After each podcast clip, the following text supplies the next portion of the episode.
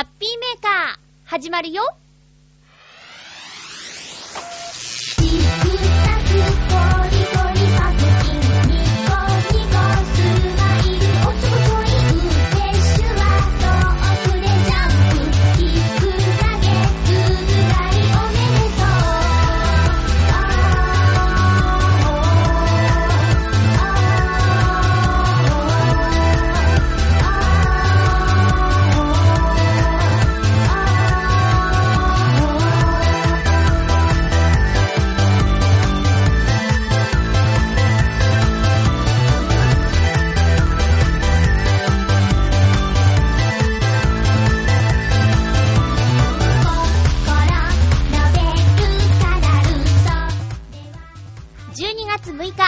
のハッピーメーカー。この番組は、ハッピーな時間を一緒に過ごしましょうというコンセプトのもと、ちょわへよ .com のサポートでお届けしております。だんだん、冬、らしくなってきましたね。12月に入って、最初のハッピーメーカーになります。2011年も残すところ、あと1ヶ月になりました。ほんとあっという間ですね。えー今日のテーマはですね、えー今年、やり残していること、やりたいことというテーマでお送りするんですけれども、皆さんからのメッセージと一緒に、ハッピーメーカー1時間よろしくお願いします。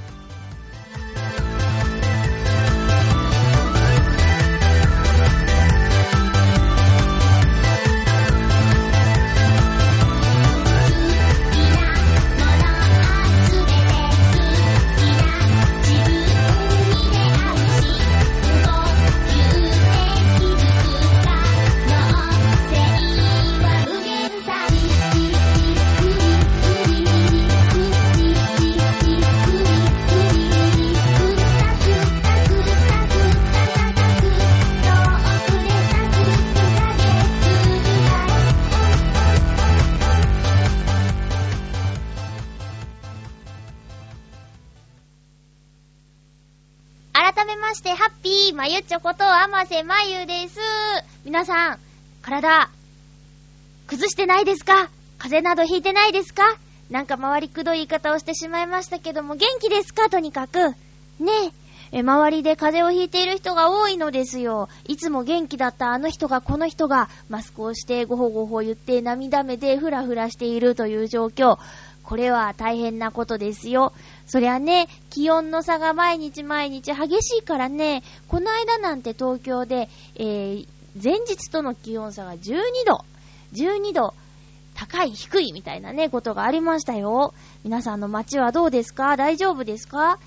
えーっとね、この土曜日の朝、千葉県北西部？北東部？とにかく浦安があるところ、え震度4の地震がね、早朝にあったんですよ。あったんですって。あれ ?4 って言ったら結構大きいですよね。私、地震が来る前には、あれ？って、一瞬目が覚めてしまうような、そういう人なのに、それぐらい敏感な人なのに、この土曜日の早朝の地震全く気づかなかったんです。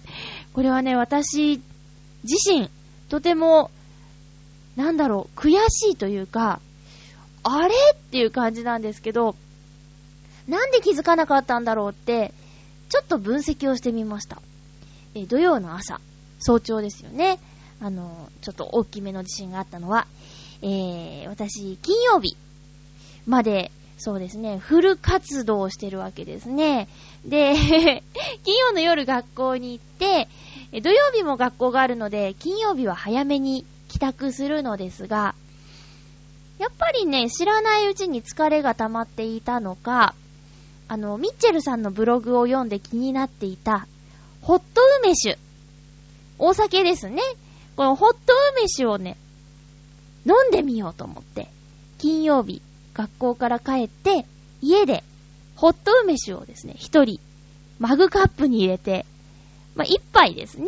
あの、100ml、軽量カップに 100ml 入れて、で、そこにまた 100ml のお湯を注いで、トータルで 200ml、えー、ホット梅酒を、希釈率2倍で飲んだわけですけども、これのせいかなと。まあ、やけに寝つきが良かったんですよ。うん。まあ、お酒の力を借りて睡眠導入っていうのは、あんまりよろしくないって何かの本で読んだことがあるんですけど、まあ、そんなこんなで、お酒の力で目が覚めなかったのかなーなんてね。えー、布団に入ったのは午前2時ぐらい。うん。で、地震があったのが6時前ぐらいですかまあでもよく寝ましたよ、私の割には。で、その日目が覚めたのは朝の7時だったんですけど、まあ頭が痛いですね。二日酔いじゃなくて、私ね、3時間以上寝ると頭が痛くなっちゃうんですよ。これもなんかどうなんだろうなって思うんですけど、かっこよく言うと、ショートスリーパーっていうやつですか？なんかあんまり良くないみたいね。4時間半は寝た方がいいみたいですね。睡眠は本当に大切だから、いろいろとうん、気を使ったりはするんですけど、あ、あとあれも言ってたな。えっ、ー、とね、足りない睡眠をたくさん寝ることで、補充することはできるけど、寝だめはできないって。あらかじめいっぱい寝たからって、次の日から睡眠が短くてもなんとかなるかって言ったらそうじゃないよっていうことも何かで読みました。すいません、曖昧な情報で。うん。そんな感じで、あのー、ね、朝、地震で目が覚めたっていう方もそう、後でツイッターで知ったんですよ。そういう大きな地震があったっていうことにね。皆さん大丈夫でしたか？あの、職場のみんなもね、ちょうど働いてる真っ最中で、いつもはね、やっぱり動いてると気づかないものなんですけど、あの日の地震は、やっぱり分かったって言ってました。うん、ちょっとびっくりしたって言ってましたよ。それぐらい大きかったのに、私全然目が覚めないし、アラームも鳴らなかったんじゃないかな、その警報の？うん。速報のか。速報のアラーム。ねえ、鳴ったら履歴が残るじゃないですか。あれもね、なんだろう。うん、画面が消えてた。無意識に触ってしまったのかもしれないですけどね。まあ、そんなことがありました。えー、浦安、関東、地方、うん。私ね、気になるのは、先週の話じゃないと思うんですけど、岡山、広島、そう、中国地方の方でも、大きめの地震がなんかあるね。私が住んでた頃はね、震度3以上の経験したことないんですけど、あの時は広島で5弱とかじゃなかった？ねえ、私の母親が8階に住んでるので、結構揺れたって言ってましたね。うーん。免疫がない分びっくりして慌てて、怪我をしちゃうとかっていうのもあるかもしれない。本当に気をつけましょうね。えええー、っと、年末のスケジュールがいろいろとね、埋まってきてるんですが、この中で私ちょっとおすすめしたいお芝居のお話がありまして、えー、私が今、通っているスクールの講師でもある、ナレーターの青井陽一郎さんわかりますかね、ま気をつけてテレビを見てたら、青井陽一、ナレーター青井陽一郎っていう名前は、まあよく目にすると思いますよ。例えば夕方のニュース、N スタとか、え、あとね、なんだっけな。あ、ニュースゼロとか、あとね、えー、虹色寺院とか、私最近すごくハマってるんですけど、和風総本家とか、先日スペシャル3時間で行われたワールドクイズクラシックのナレーションも青井陽一郎さんが務めているんですが、そんな風にね、今すごくテレビで耳にすることの多いナレーター青井陽一郎さんが昔所属していた劇団、これ名古屋にある劇団なんですけど、なんと今月9年ぶりに東京公演を行うということで、葵先生直々に、えー、宣伝に来てくださってですね、あの、チラシをいただいたんですけど、えー、劇団 B 級遊撃隊という、えー、チーム名の劇団です。で、タイトルはドカンというお芝居をするんですけども、12月15日、16日、17、18日、木金土日、15、16、17、18、木金土日、えー、高円寺の劇場でやります。で一般3500円、チケット代ですね。で、15日、16日、木曜、金曜は19時30分からの公演。17日、18日、土曜、日曜は14時からの公演です。で、なんとですね、12月15日木曜日初日終演後は、ゲストに映画監督の堤幸彦さん。あの、トリックとかね、で有名ですよね。トリックとかの監督をしている堤監督が来て、えー、トークショーをするということもありますので、興味のある方はぜひ行ってみてください。私は、え土曜日に行こうかなと思ってます。えー、っとね、名古屋に住んでいたっていうクラスメイトがいるんですけど、えー、名古屋時代よく見に行っていたそうで、本当に練りに練られたストーリー。これが売りらしいですよ。あとね、第50回、えー、岸田、岸田、なんだろう。下の名前が読めないですけど、戯曲賞を受賞した、えー、つくださんという方が、えー、演出をしている台本書いたり、あ、台本を書いている劇団です。すいません。とにかくね、あの、葵先生がすっごく、葵陽一郎さんがすっごくおすすめをしていたのですよ。だからね、舞台のお芝居見に行くのすっごく久しぶりなんですけど、クラスメイトと一緒にね、行こうかなって思ってるんです。ということで、あ、まあ、ブログにね、この、えー、お芝居のことはまた書こうと思いますので、えー、チェックしてみてください。よろしくお願いします。あのー、まだね、青陽一郎さんのレッスンは受けてないんですけど、すっごく気さくな方で、かっこいいの、シュッとしててかっこいいんですよ。でね、Facebook とか Twitter とかで、あの、なんだろう、お友達、お友達って言っていいのかもドキドキするんですけども、あの、つながりがあって、で、葵さんのコメントに対して、お返事というか、まあ、コメントをつけたり、うん。ツイッターで気になる話題があったら返信をしたりとかってしてたんですけど、ただそれだけの、あの、つながりだったんですけど、先日、土曜日か、土曜日にお会いした時に、アマセさんだよねって声をかけてくださったんですよ。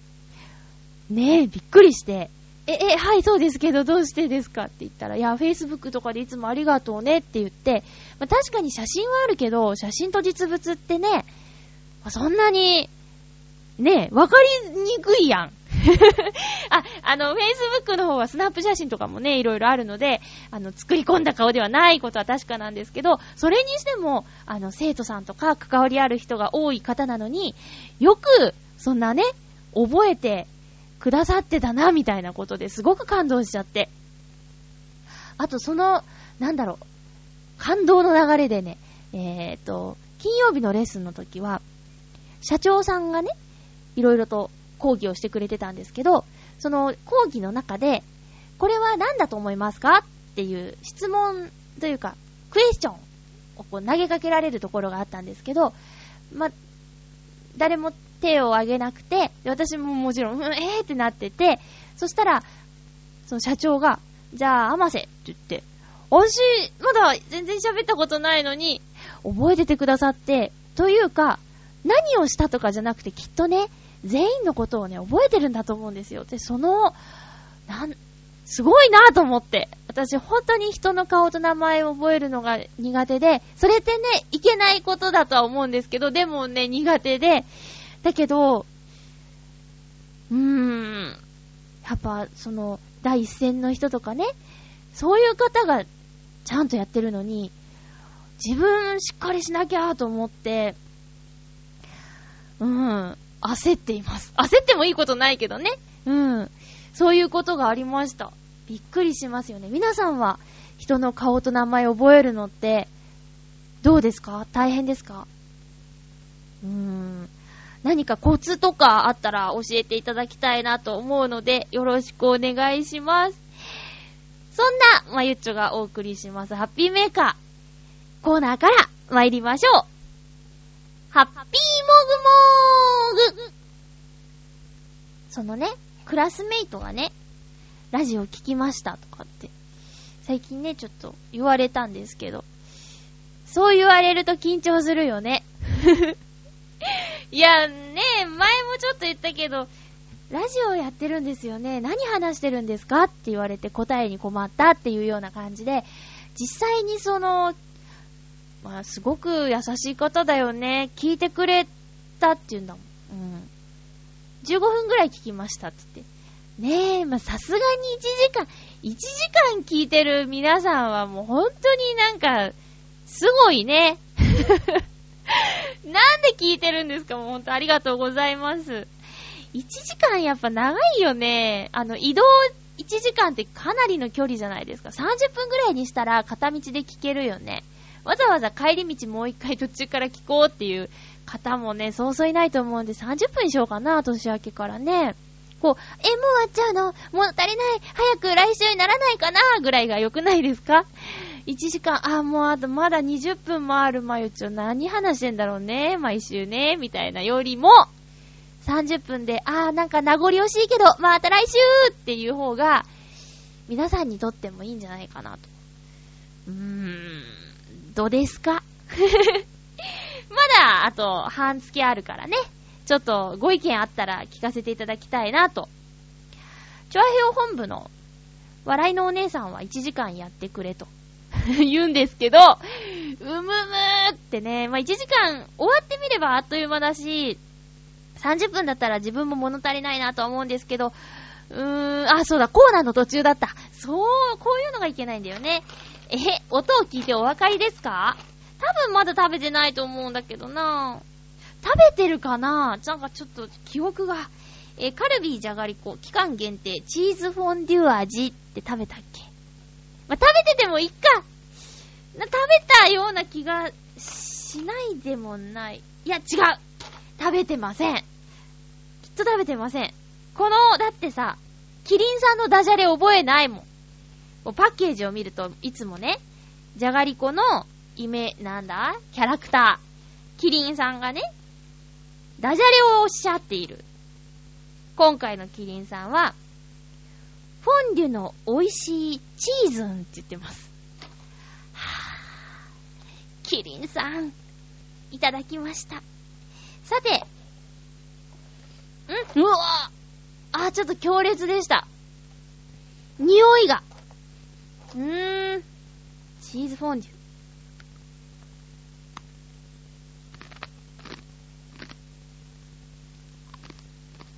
うーん。うーん。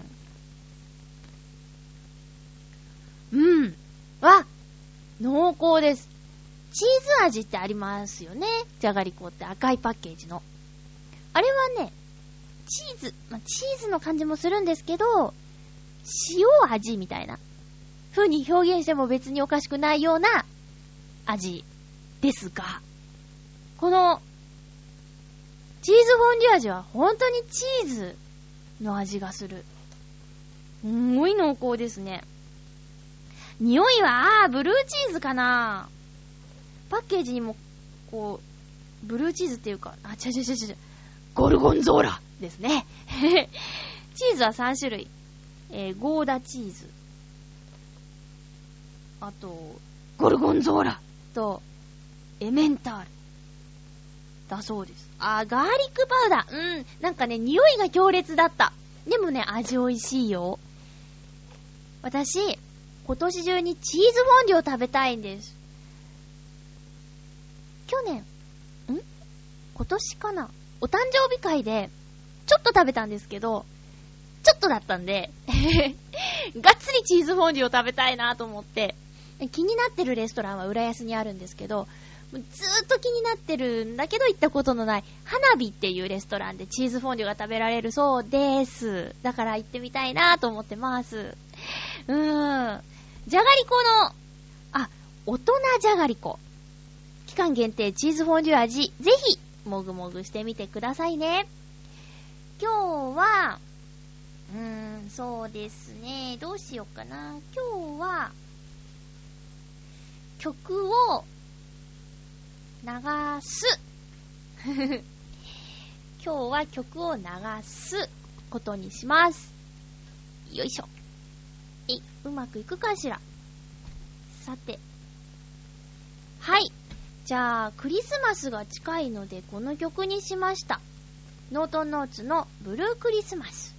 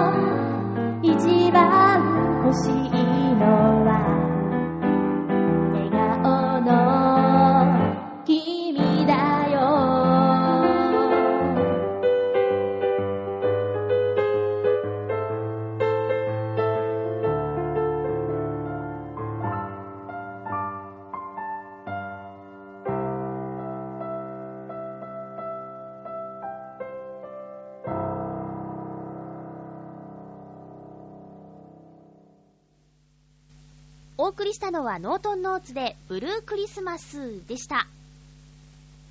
ハッピートークはい、ハッピートーク。今日のテーマは、今年やり残してること、今年やりたいことというテーマです。えー、もうね、12月に入っちゃいましたよ。入っちゃいましたよ。もう残すところあと1ヶ月ない2011年なんですけども、皆さん、念頭に立てた目標は、どうですか？あの、しっかりクリアできそうですか？お前が言うなって言われそうなんですけど。まあ、特に、あの読書？うーん、年間12冊。でもね、でも、なんとかね、光が見えてきたんですよ。え今ね、トータルで10冊終わったところです。で、11冊目として読みたいと思ったのが、あるテレビ番組で、あのーなんだ、元気が出る本って何ですかね？っていう質問に対して、これは元気になると思いますよって紹介されていた本。で、これが浦安の図書館にあるということでリクエストしたら、すぐ届くって言われて、で、電話かかってきて、あ、届いたかなと思ったら、あの、本に破損が見られるので修理に出しますので、しばらくお待ちくださいみたいな感じでね、もう随分待ってるんですけどね、一週間経ったかな？うん。だからね、それを待ってる一週間、ちょっと無駄に過ごしてしまったような気がするんですけど、まあ、しょうがないから、他の本を、なんとなくその、裏表紙のストーリーを見て気に、気になったものうん。ざっくり言うと、高校生の時の同級生で夢を叶えようねって約束して10年後に会おうねって言った2人の未来とはみたいな、そんなようなやつを読んで、おちょっと面白そうだなと思って、え、それを一応借りてるんですけど、昨夜職場に、職場、職場に行ったらね、あの、お兄さんが、前私に本を貸してくれたお兄さんが、なんだか読書にハマっているらしく、あの、新しく本読んでたんですよ。で、あれ？何読んでるんですか？って聞いたら、あの、桜井くんのドラマのやつって言ってて、あ謎解きはディナーの後でだって言ったら、そう、それそれって言うから、貸してって言ったんですけど、貸してくれるかな？一応ね、2011年の話題作ですよね。せっかく読むならそういうのも読みたいなと思って、おねだりはしてるんですけど、どうだろう。あとは、修理された本がいつ戻ってくるだろう。うん。もう一冊はね、買っちゃった本があって、あの、ビジネス書なんですけど、なんか、今ね、その学校で習、習うって言ったら変か。教わっていること、お話を聞くことにちょっと関連してるんじゃないかなって思う内容の本を見つけたので、それを買ったんですけど、タイトルがもう何とも言えない、そうだな、うーん、帯にね、悪用しないでくださいって書いてあるような本なんですけど、週刊ランキング、その、売上ランキング注目度ランキングかわかんないですけど、あの、声優の中にある、本屋さん、浦安駅前の声優の4階にある本屋さんでは第2位になってた本で、あ、ちょっと気になるなと思ってこれは買ってしまいました。うん。だからまあ、候補は3つ、1、2、3、4つあるのか。でこの中の2冊をね、今月中に読むということでね。あとは、ちょっとね、その小説とは別に借りちゃった本が、もうことのほか面白いと。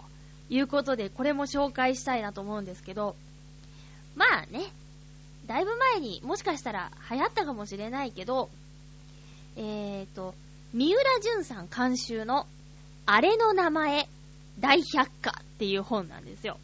で、あの、日常をよく目にしてるけど、そういえば、なんていう名前なんだろうっていうものを、写真と文章で集めているものなんですけど、これが面白くてね。例えばさ、今、皆さんのお家にもあるかもしれない、美味しくなってきたこれ、え、みかん。おみかんね。おみかんを剥くと、皮と実の間に白いものがついてるじゃないですか。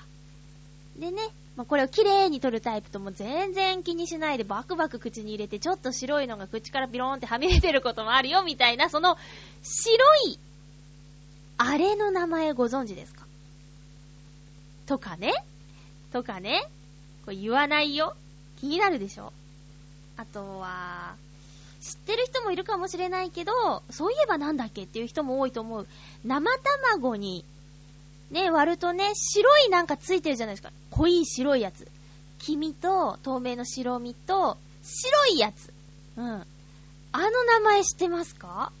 とか、あと、足の親指と人差し指の間をなんて言うか知ってますか？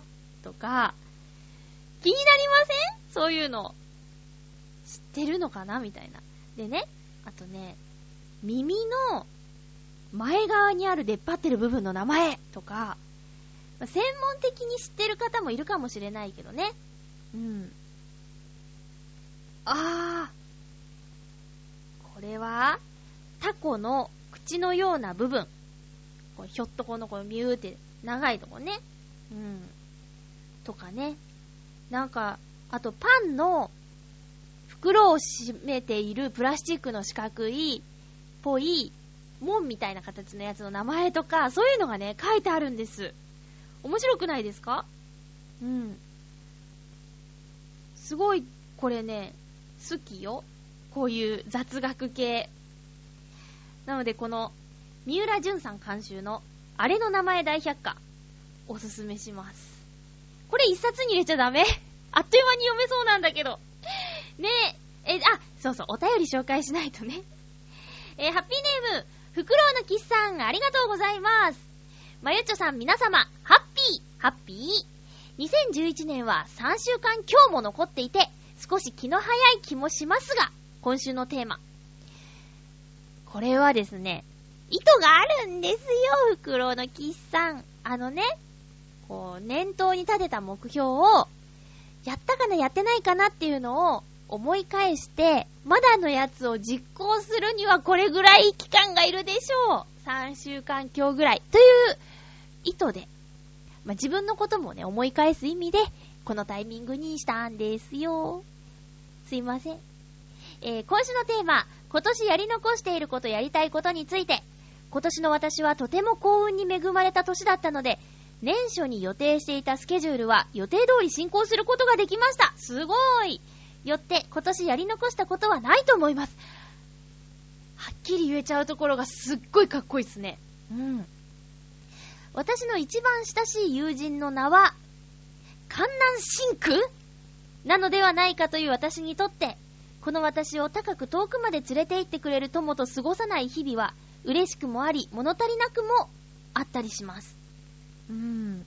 きっと来年はこの友も私を思い出してくれることでしょう。ですから今年やりたいというかやっておくことは来年に向けて気合を入れておくことですかねということです。今年はその友達が近くにいなかったんですね。うーん。そう。あのね、もうまさにこれすごくわかります。身近の人が、身近にいる人が、頑張り屋さんだと、自分も頑張らなきゃとか、思える。というか、自然にそうなってる。友達は頑張ってるのに自分がぐうたらしてたら、なんか恥ずかしくなったり、あ、自分何やってんだって思えたりする。から、今のクラスメイトがね、すごい頑張り屋さんだらけなんですよ。私よりずーっと仕事してる人とかいっぱいいるのに、ま努力コツコツした努力を怠らない人、あと、興味の、なんだろう、アンテナを張り巡らせている人がいっぱいいて、すごいなぁと思って、すごく刺激を受けてます。絶対私は、学校に通ってよかったと。まだ半分以上残ってるけどね。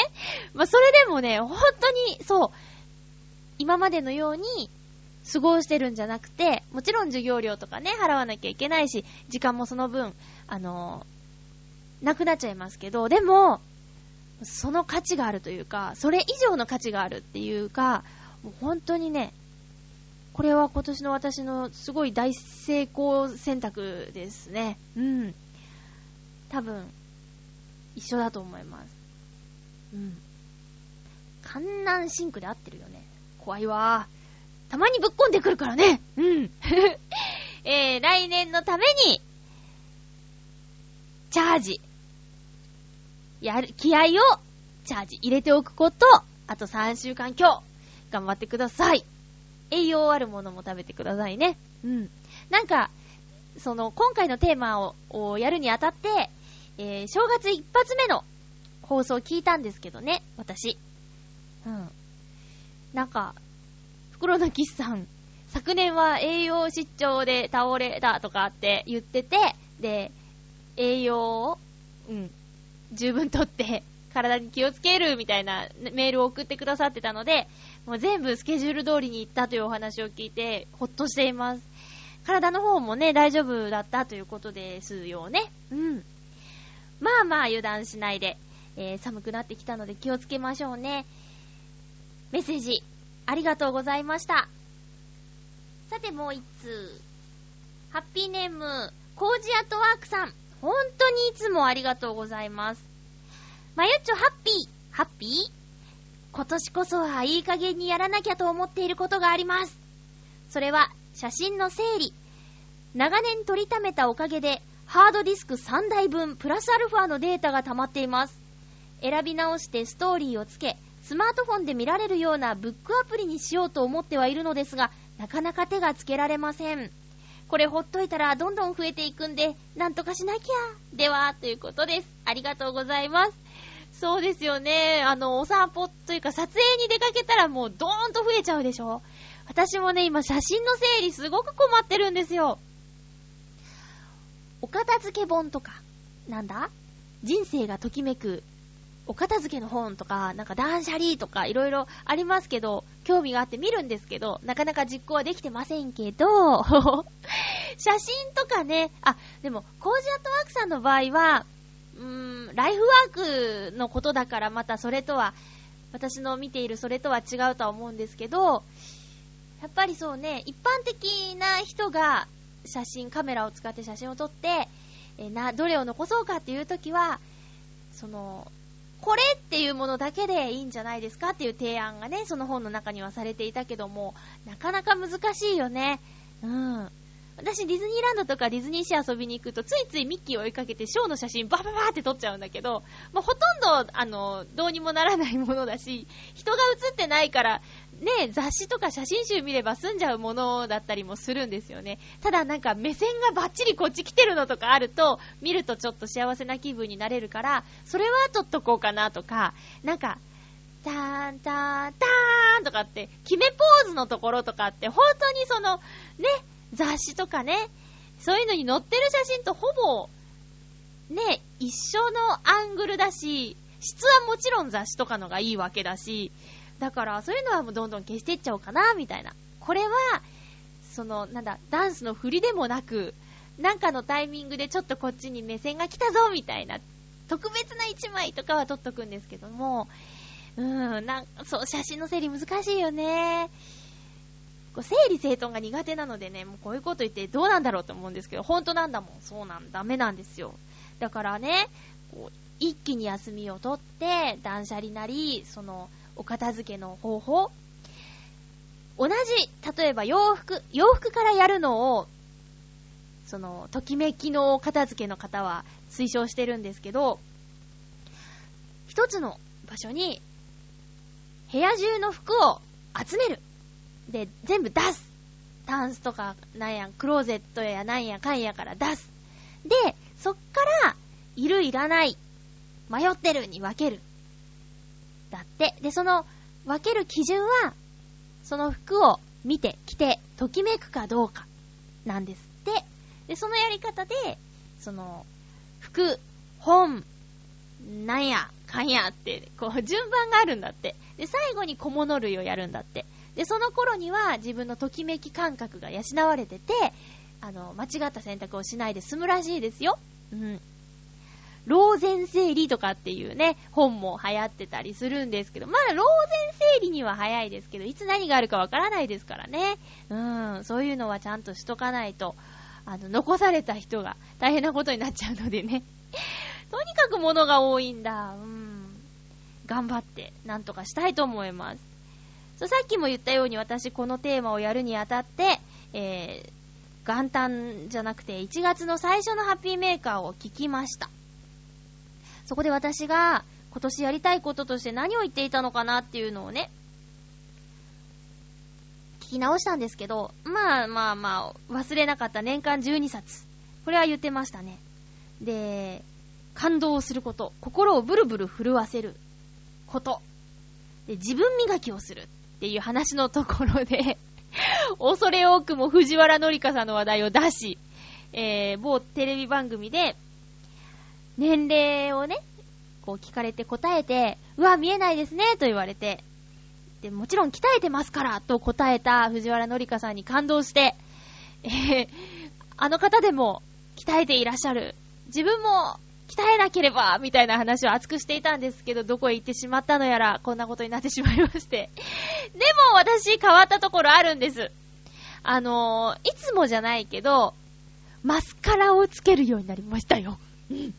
自分の中でかなり大きな改革なんですけど、マスカラをつけるようになりましたよ。ただあの、仕事場とかにはしていかないけどね。汗だくになったりとか、なんか水バーってかかっちゃったりとかしたらもうペーって取れちゃうから、学校に行くときぐらいですかね。うん。学校に行くときとかも悔しくて泣いたりしたらね、あの、取れちゃうから気をつけなきゃいけないんだけど。まあでも、いざというときはちゃんとメイクをするようにした。で、えー、なんだ？うーん、うーん、その、その、マスカラに加えて必要なもので、えー、あれなんて言うんだっけ？なんて言うんだっけ？か、えー、まつげカーラー。違う、なんて言うんだっけ？ビューラーか、ビューラー。ビューラーもね、いいの買ったんですよ。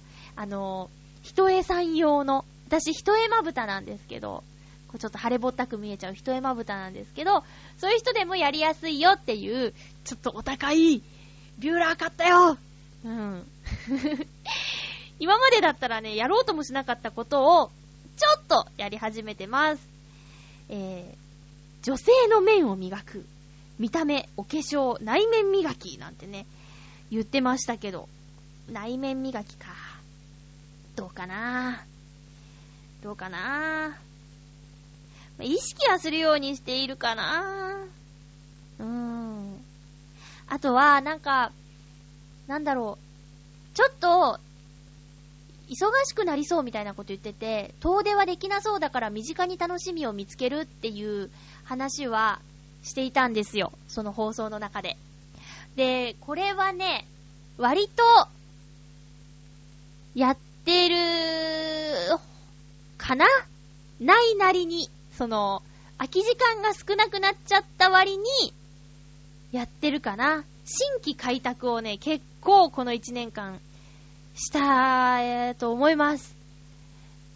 今まで住んでいた場所からこんなところにこんなものがあったのかということをいくらかや、できたかなっていうことはあるので、これもね、クリアしてるかなって。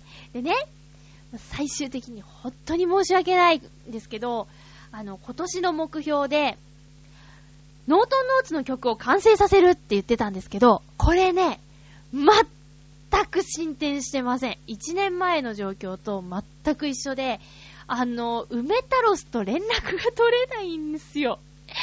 これ、私も困ってるんだけど、まいろいろあってね、あの、ま、梅ちゃんに、の、ちょ、身内関係にちょっとご不幸があったとか、そういうことがあったり、あと、レコーディングの日に私が風邪をひいてしまったりで最初、飛び飛びになっちゃってたんですよ。やろうやろうとは言ってたけど。で、まあ、3月のね、あの、大きな出来事があってから、ちょっと、お互いに落ち着くまで、あの、保留だねって言ってて、そっから、何度かメールとかしてたりするんですけど、梅ちゃんから着信があったりもしてかけ直したりするんですけど、なんかタイミングが悪くてね、全然やりとりができてない感じ。うん、こっちから送ったり、その着信があったりっていうのはあるんですけど、メールがね、あの、返事がないので って言ったらあれですけど。まあでも、梅ちゃんも社長さんだからね、会社作って忙しいんじゃないかなって、バチさんもさ、会社作って忙しくってラジオやめちゃうじゃん？まあ寂しいけど、その、うーん、私もちょっと悔しいんですけど、これはね、まあほんと私が頼むよって言っただけでできることではないので、そんなにね、え拘束できるほどのギャラをお支払いしてないので、本当にもう、梅ちゃんのスケジュールが空いた時にってことになっちゃうんだけど、次の誕生日までには2時5分だけは撮りたいなとか、いう個人的な希望はあるけど、もしかしたら空中分解しちゃうんじゃないかっていう不安もちょっと、あるだよ。うん。そんな私はとにかく目に見える目標達成としては、年間12冊、これをね、あと3週間今日ですか？うん。で、あと2冊読もうという。乗っちゃえばね、すぐ読めちゃうんだけどね。うん。ということでしょうか。あと、磨くっていうのはもうね、1年でどうこうなるものじゃないし、まあ、1日1歩ですよ。ねえ。という私の目標。今年中にやりたいことは、本を読むこと。ちっちゃい？ちっちゃいですか？えー、まあいいんです。ちっちゃくてもいいんですよ。うん。ということで皆さんも、あのー、ね、もし、もし、その、日記とか書いてる方がいたり、えー、元旦じゃなくて、ごめんごめん。1月の最初のハッピーメーカーに、ハッピートークのコーナーにメッセージ送ったよという方は聞き直してもらって、ああ、僕こんなことメールしてたんだっていうことを聞いて、できたかなどうかなっていう、ね、あの、ことがわかると思うので、ぜひ聞いてみてくださいね。そしてあと3週間今日、2011年をしっかり過ごしていきましょう。以上、ハッピートークのコーナーでした。ふつおたいただいてます。ハッピーネーム、コージアトワークさん、ありがとうございます。まゆちょハッピー、ハッピー？アニメ玉ゆらの舞台。竹原は、高校時代に私がいた場所です。お、あの、船を、冬の寒い時掃除したりとかっていう？ところ？正確には、竹原からフェリーで行く、大崎上島に学校があったのですが、アニメにも懐かしい風景が出てきて、申し訳ないのですが、ストーリーよりも背景に見入っています。背景綺麗なんだね。瀬戸内の風景が忠実に描かれているし、JR 竹原駅なんか、私のいた当時と大して変わっていないのでびっくり。当時は何とも思っていなかった風景も、今になってみると貴重だったりしますね。では、ということです。私は見れてないんですけど、水なぎさんからレモン羊羹をいただいて、まだ食べてません。賞味期限見たらなんかね、12年6月までいけるので、もうちょっと、もうちょっと、お客さんでも来た時にお出ししようかな、ぐらいの勢いで、え大事にしとこうと思います。いただき物といえば、なんと、もうなんかおねだりしたみたいになっちゃったかしら。ごめんなさい。あのね、にっこりさんからにっこりなしをいただいてしまいました。なんか、まあわかんないですけど、昨年いただいたものより大きい気がします。ずっしりだよ。片手じゃ厳しいね。というようなにっこりなし。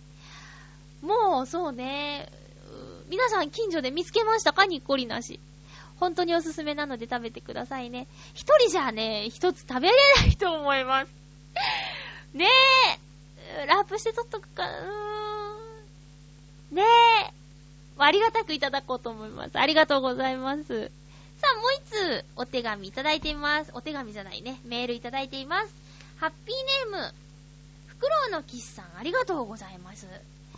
まゆちょさん、皆様、ハッピー、ハッピー ?12 月2日に行われた、おしゃもじ祭り。みんなの夢が世界を作るように、私も行ってきました。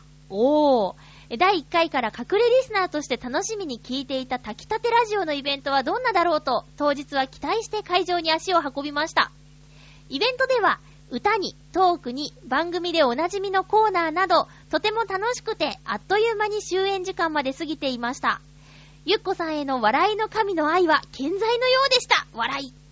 今回はとても楽しい時間が過ごせました。次の機会があれば、ぜひまた遊びに行きたいと思います。とても楽しい時間が過ごせると思いますので、皆様にもおすすめしますですよしますですよ びっくりした。ありがとうございます。いいなぁ、行けなかったんです、私。金曜の夜ね、学校があって。あー、えっと、私が聞いているだけでも、うーん、結構、リスナーさん言ってますね。オーガさんとかツイッターで言ってるっぽいし、あとヨシオンさん。ヨシオンさん、イタジェラで、結構、あーあーなこと言ってますけど。ついに、ついに浮気かっていうような発言してるので、もうイタジェラ聞いてみんなで怒ってくださいね。まあ、恋はしょうがないですけども。え、あとは、そうですね。あ、たぬきおやじさん。うん。あと、ほっぺたさんも言ったみたい。あとは、水なぎさんも言ったのかな？うん。ね。あと、クリボーさんも言ったのかな？会いましたか？なんか、ね、ライブの時みたいだね。皆さん会場で会いましたかね？いやいや、なんか、どんなだったんだろう ?2 時間でしょ？で、情報としては、普通の番組をやってる感じでやるんだ、みたいなことは聞いてたんですけど、あと、オープニングで歌った、みたいなこと？は聞いてました。で、ゆっこちゃんからね、あの、まあ、お疲れ様ってメールはしたんですけど、メール返事来て、あの、本当に会場に来てくれた方が皆さん温かくて、笑ってくれたから最後まで頑張れたって言ってた。ねえ、12月中にね、あの、お茶しようねって言ってるんですけどね。会いたいな。いろいろ話聞きたいなと思ってます。イベントか、すごいね。え、渋くんも元気でしたか？ねえ、ケイティもコデマルも。ごめん。ケイティちゃん会ったことないけど。コデマルちゃんはね、あの、一緒にお勉強してた時もありますけど。どうですか、皆さん？うん。歌はね、あの、聞きましたよ。放送は正直、あの、なんだ、ポッドキャストで配信されなくなっちゃったでしょ。ねえ。だから、あの、iPhone で聞けなくなってから聞いてないんですけど、えっ、と、歌はギリギリ聞けて、かっこいいね。踊ってた？踊ってました？ゆこちゃん。どんなだったんだろう？ねえ、え、笑いの神とか、もう気になるよもうゆこちゃん早く会おうよ。ねえ。えっ、と、会場から、会場がどんなだったか、教えてくださってありがとうございました。他のリスナーさんも、いけなかったお姉様のためにメッセージください。よろしくお願いします。聞きたいのですよ。ええありがとうございます。さて、流行語大賞が発表されましたね。あんまり時間ないけど、ちょっと話題を言ってしまった。えーやっぱり気になる流行語大賞。なんでっていうのもね、あったりするんでしょうけども、一応ね、この話題をすると年末って感じするじゃん？だからね、やろうと思うんですけど、年間大賞は、バババババーン、なでしこジャパンこれはしょうがないね。うん、しょうがないしょうがない。しょうがないっていう言い方も変か。まあ、納得ですよねっていう感じ？その後年間トップ10。絆、スマホ、土壌内閣、ドヤ顔、帰宅難民、小玉でしょうか？3.11、風評被害、ラブ注入。これラブ注入って、急になんだよって感じなんですけどね。え大丈夫ですかね？あの芸人さん、流行語大賞に一発ギャグが選ばれると、短命みたいなね、えー、名、なんだろう、そういう、そういうのありませんでしたっけ？なんでだろうとかなんかね、だから選ばれたくないみたいなことも言う人もいたりしますけどもね。へえ、土壌内閣ってよくわかんないな。こん中でわかんないのって土壌内閣だけですね。珍しく。土壌内閣って何？あ、わかるっぽい。ん？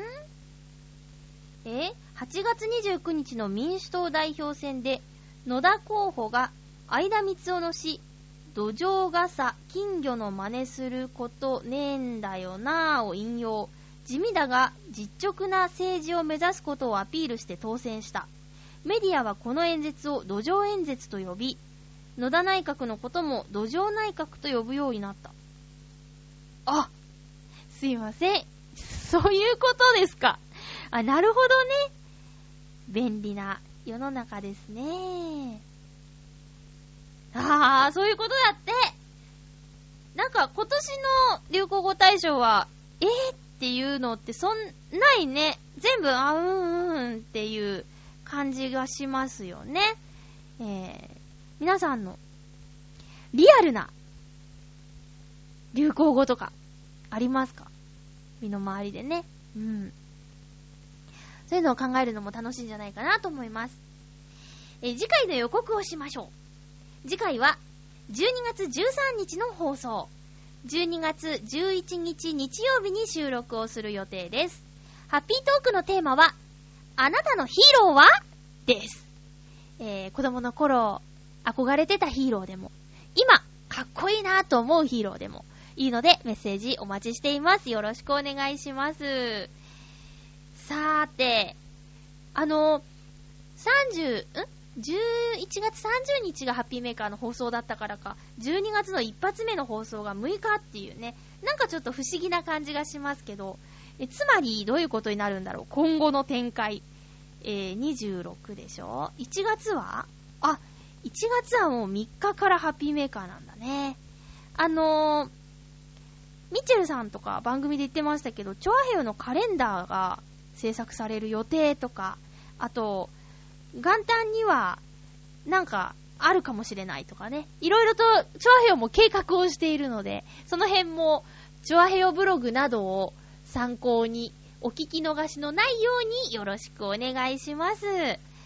はい。おっとっと？うん、はい。曲を流すタイくなってしまいましたけども、えー今日も1時間、ハッピーメーカーをお聴きくださってありがとうございました。はい。何を言おうとしたんだっけ？あ、そうそう、私、先週話した手袋、未だに変えてないんです。自転車乗るときすごくしんどいので、今週中には買いたたいと思っています。お相手は、まゆちょことあませまゆでした。また来週ハッピーな時間を一緒に過ごしましょう。ハッピー